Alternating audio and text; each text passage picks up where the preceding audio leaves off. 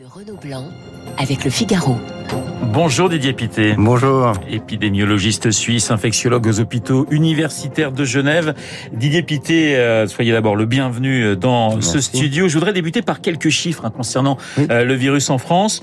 On est ces derniers jours hein, sur une moyenne inférieure à, à 15 000 nouveaux cas. On est sur une pente plutôt descendante. Le taux d'incidence en France métropolitaine, je précise, est de 192 et on devrait atteindre à la fin de la semaine près de 50 millions de vaccinés. Est-ce que vous diriez que, Didier Pité, est-ce que vous diriez que ces chiffres sont encourageants pour vous? Oui, oui, oui, les chiffres sont encourageants, indéniablement. En particulier en matière de vaccination, puisque au fond, euh, on oublie de, de- de le comprendre, mais quand on compare euh, les chiffres avec euh, d'autres pays à l'étranger, si je compare simplement avec euh, le- Oui. mon pays, la Suisse, où seule une personne sur deux est vaccinée aujourd'hui, ce qui fait donc 50%, vous êtes, vous êtes nettement mieux, vous êtes à 70% pour les deux doses, vous êtes pratiquement à, à plus de 80% pour la première dose. Les, les jeunes sont, sont couverts à, à 50%. Ouais, et On va y revenir. on, on- on y est, on y est, on est dans une dans une situation d'une dynamique que si elle continue apportera effectivement une, euh, une un mouvement vers l'immunité euh, collective. Et je rappelle, dont dont professeur euh, Didier Pité, que vous avez travaillé justement sur la stratégie vaccinale de la France. Travailler, je dirais que je l'ai suivi. J'ai, j'ai, j'ai- on m'a, on m'a posé des questions, mais c'est surtout Alain Fischer, n'est-ce pas, qui a, qui a, qui a été le, le maître d'œuvre de cette stratégie avec l'équipe qui l'a entouré. Alors, on annonçait un été qui pouvait être extrêmement euh, compliqué. Certains médecins prédisaient au cœur euh, du mois d'août 50 000, voire 100 000 nouveaux cas par jour. On les a évités grâce à la vaccination pour vous? En grand particulier grâce à la vaccination, aussi euh, au- dû au fait que beaucoup de personnes ont compris euh, que les mesures de précaution, ces fameuses mesures barrières dont on parle, hygiène des mains, le respect de la distance sociale, ont été appliquées dans, dans, certaines, euh, dans certains contextes, dans certaines régions. Pas partout, bien sûr, puisque euh, beaucoup de personnes euh, sont parties en vacances, mais c'est vrai que vrai que cette période de vacances a été un moment d'un certain degré de relâchement. Le relâchement n'a pas été total. Maintenant, effectivement, ce nouveau variant, ce fameux variant Delta, est extrêmement contagieux. Il l'est beaucoup plus que les variants qui l'ont précédé, qui par définition, n'est-ce pas, le sont moins, puisque le nouveau variant prend la place des anciens, ce qui est tout à fait normal et attendu.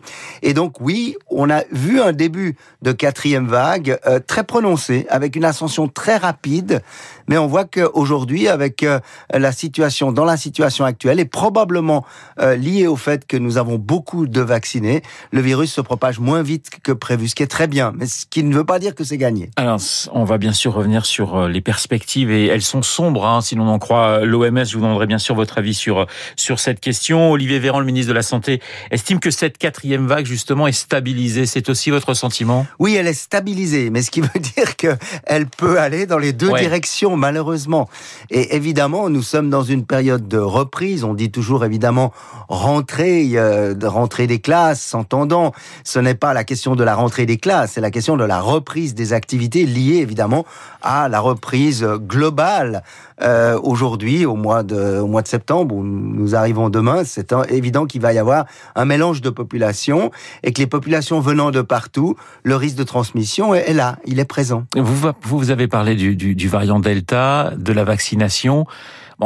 Depuis, on, on disait finalement la vaccination est vraiment très efficace face au variant Delta. Aujourd'hui, il faut quand même relativiser parce que parce qu'il n'est pas si efficace que cela.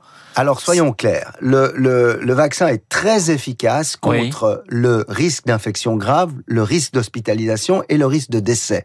Et c'est ce qu'on demande à un vaccin avant tout.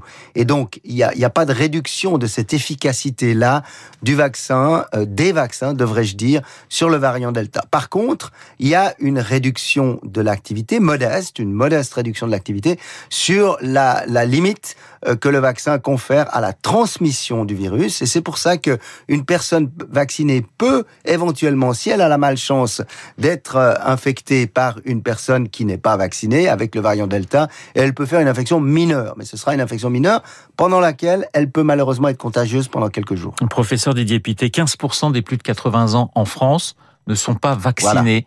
Ça, c'est la priorité des priorités pour vous Oui, bien entendu, parce que, n'est-ce pas, le variant circule comme le virus a toujours circulé, mais il circule encore plus rapidement aujourd'hui.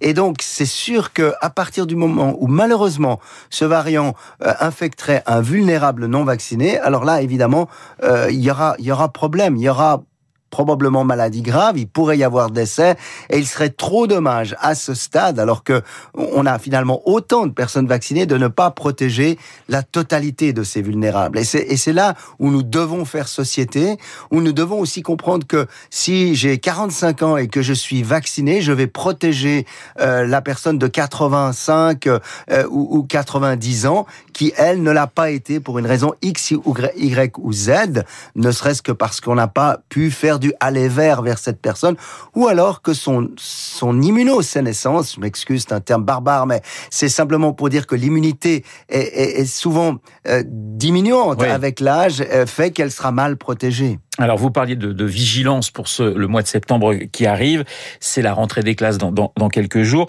Certains médecins parlent d'épidémie scolaire et précisent qu'on pourrait atteindre 50 000 nouveaux cas par jour. C'est un scénario que vous jugez tout de même crédible ou qui vous semble très pessimiste C'est un, c'est un scénario qui est crédible. Bon, ce sont des estimations de toute manière, n'est-ce pas? Donc toutes ces estimations, il y a en général une fourchette de confiance autour de l'estimation. Peu importe, le principe est, est pourtant vrai. Avec ce variant qui circule très vite et qui va circuler évidemment, euh, y compris parmi les très jeunes, enfin parmi les jeunes, je dirais les très jeunes, c'est une autre question, mais parmi les jeunes euh, en âge de, de, de collège et de, lycée, il est certain que nous pourrions, puisque les autres catégories de population sont davantage vaccinées, avoir des clusters au niveau des écoles, au niveau des, des, des activités par, parmi les jeunes. Alors, ça n'est pas très grave en soi parce que évidemment que le virus euh, n'affecte euh, n'affecte pas de manière dramatique ces personnes-là. Par contre, on pourrait avoir un nombre de nouveaux cas important et il serait dommage que parce que ces nouveaux cas sont trop nombreux, il faille par exemple fermer des, des classes, voire fermer des écoles et ça personne ne le veut. Didier Pité, on est à 40% je crois de jeunes 12-17 ans totalement vaccinés, 60% ayant déjà une dose.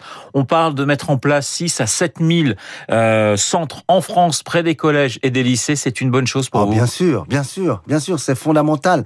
On doit pouvoir monter cette immunité de population dont on parle tellement on devrait s'excuser en tant que scientifique parce qu'au départ, on a dit qu'il faudrait 60 à 70%. Ensuite, on a dit 80%. Aujourd'hui, c'est peut-être 90% qu'il faudrait de couverture de collectivité pour pouvoir limiter de manière définitive. Oui, c'est cette question de l'immunité collective. Mais, à chaque fois, on a l'impression qu'on repousse et qu'on y faudra qu'on soit à 100% pratiquement. Écoutez, soyons clairs. Nous vivons tous avec quatre grandes familles de coronavirus depuis des centaines d'années pour lesquelles tous parmi nous, 99 ou 99,9% d'entre nous avons des anticorps. Malgré ça, nous faisons toujours des petits virus euh, qui nous font des, rhumes au cours de l'automne. Ce qui veut dire que peut-être que ce Covid-19 fera euh, constituera la cinquième famille de ces coronavirus et peut-être qu'il faudra ce 99,9% d'immunité de population un jour. Ça signifie, professeur Didier Pité, qu'il faut vacciner les moins de 12 ans. La question se pose pour vous alors la question, elle se posera, elle ne se pose pas pour l'instant parce que nous n'avons pas, nous n'avons pas aujourd'hui euh, les données scientifiques dont nous avons besoin pour dire que le,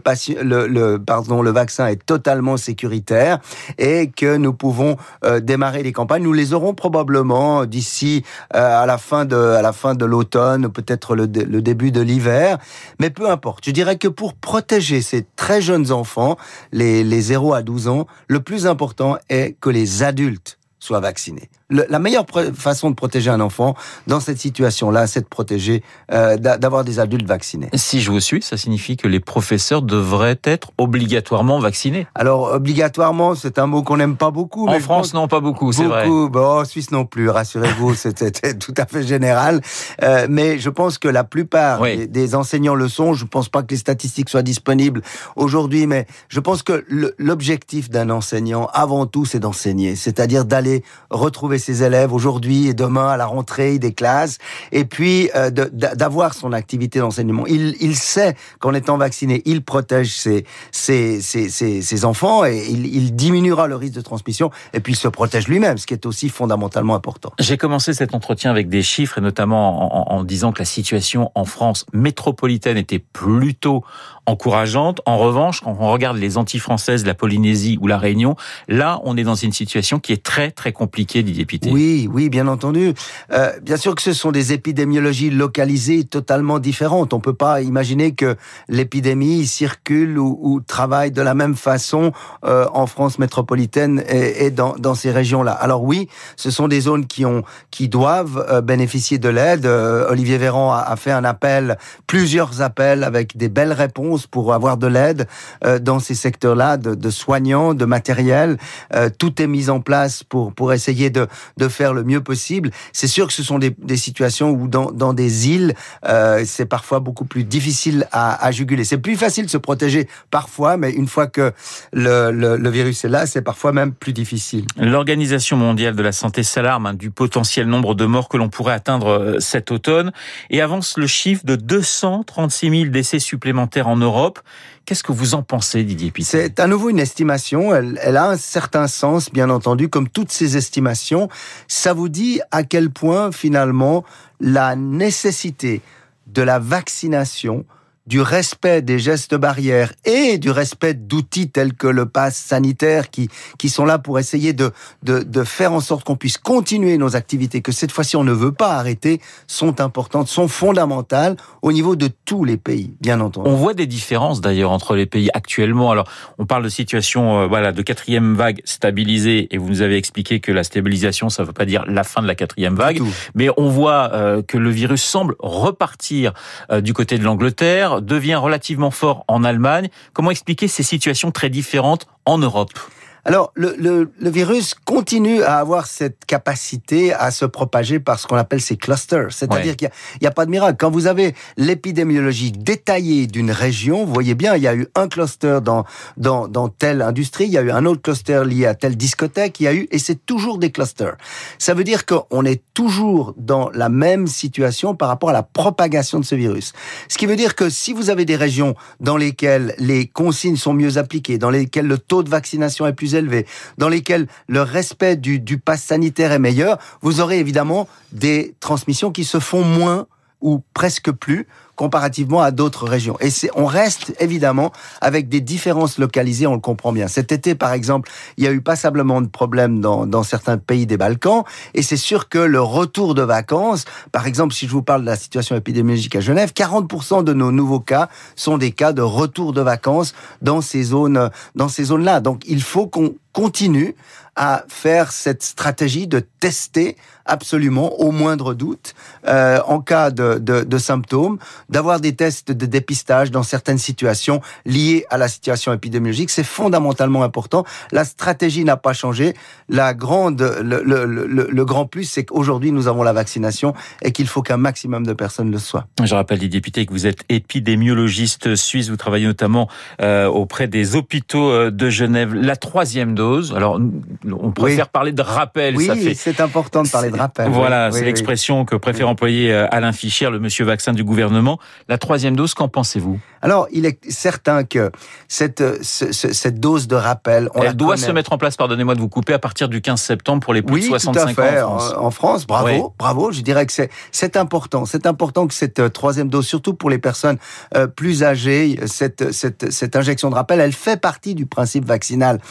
Rappelez-vous que ce vaccin, nous l'avons utilisé en urgence et nous avons injecté une première dose et puis globalement un mois plus tard une deuxième dose. D'habitude, on aime mieux mieux avoir un espace plus long entre les deux premières doses parce qu'on sait que en général la prise de vaccin comme on l'appelle est meilleure. Et donc dans ce cas-là, c'est d'autant plus important d'imaginer cette dose de rappel mais c'est quelque chose qu'on connaît en vaccinologie, ça n'est pas du tout une surprise. D'ailleurs, les patients extrêmement malades aujourd'hui ont déjà reçu cette dose de rappel par leur médecin traitant. J'ai deux dernières questions justement sur ce sur ce rappel. Euh, certains sont quand même gênés qu'on qu mette qu'on qu parle de troisième dose chez nous dans les pays riches alors que certains pays n'ont même pas une première dose. Oui. Alors ça, bien entendu, ça pose un problème euh, éthique, ça pose une, une, une vraie question rassurons-nous tout de même. Euh, aujourd'hui, il y a des développements qui sont faits pour une production accélérée de vaccins, pour des dons de vaccins.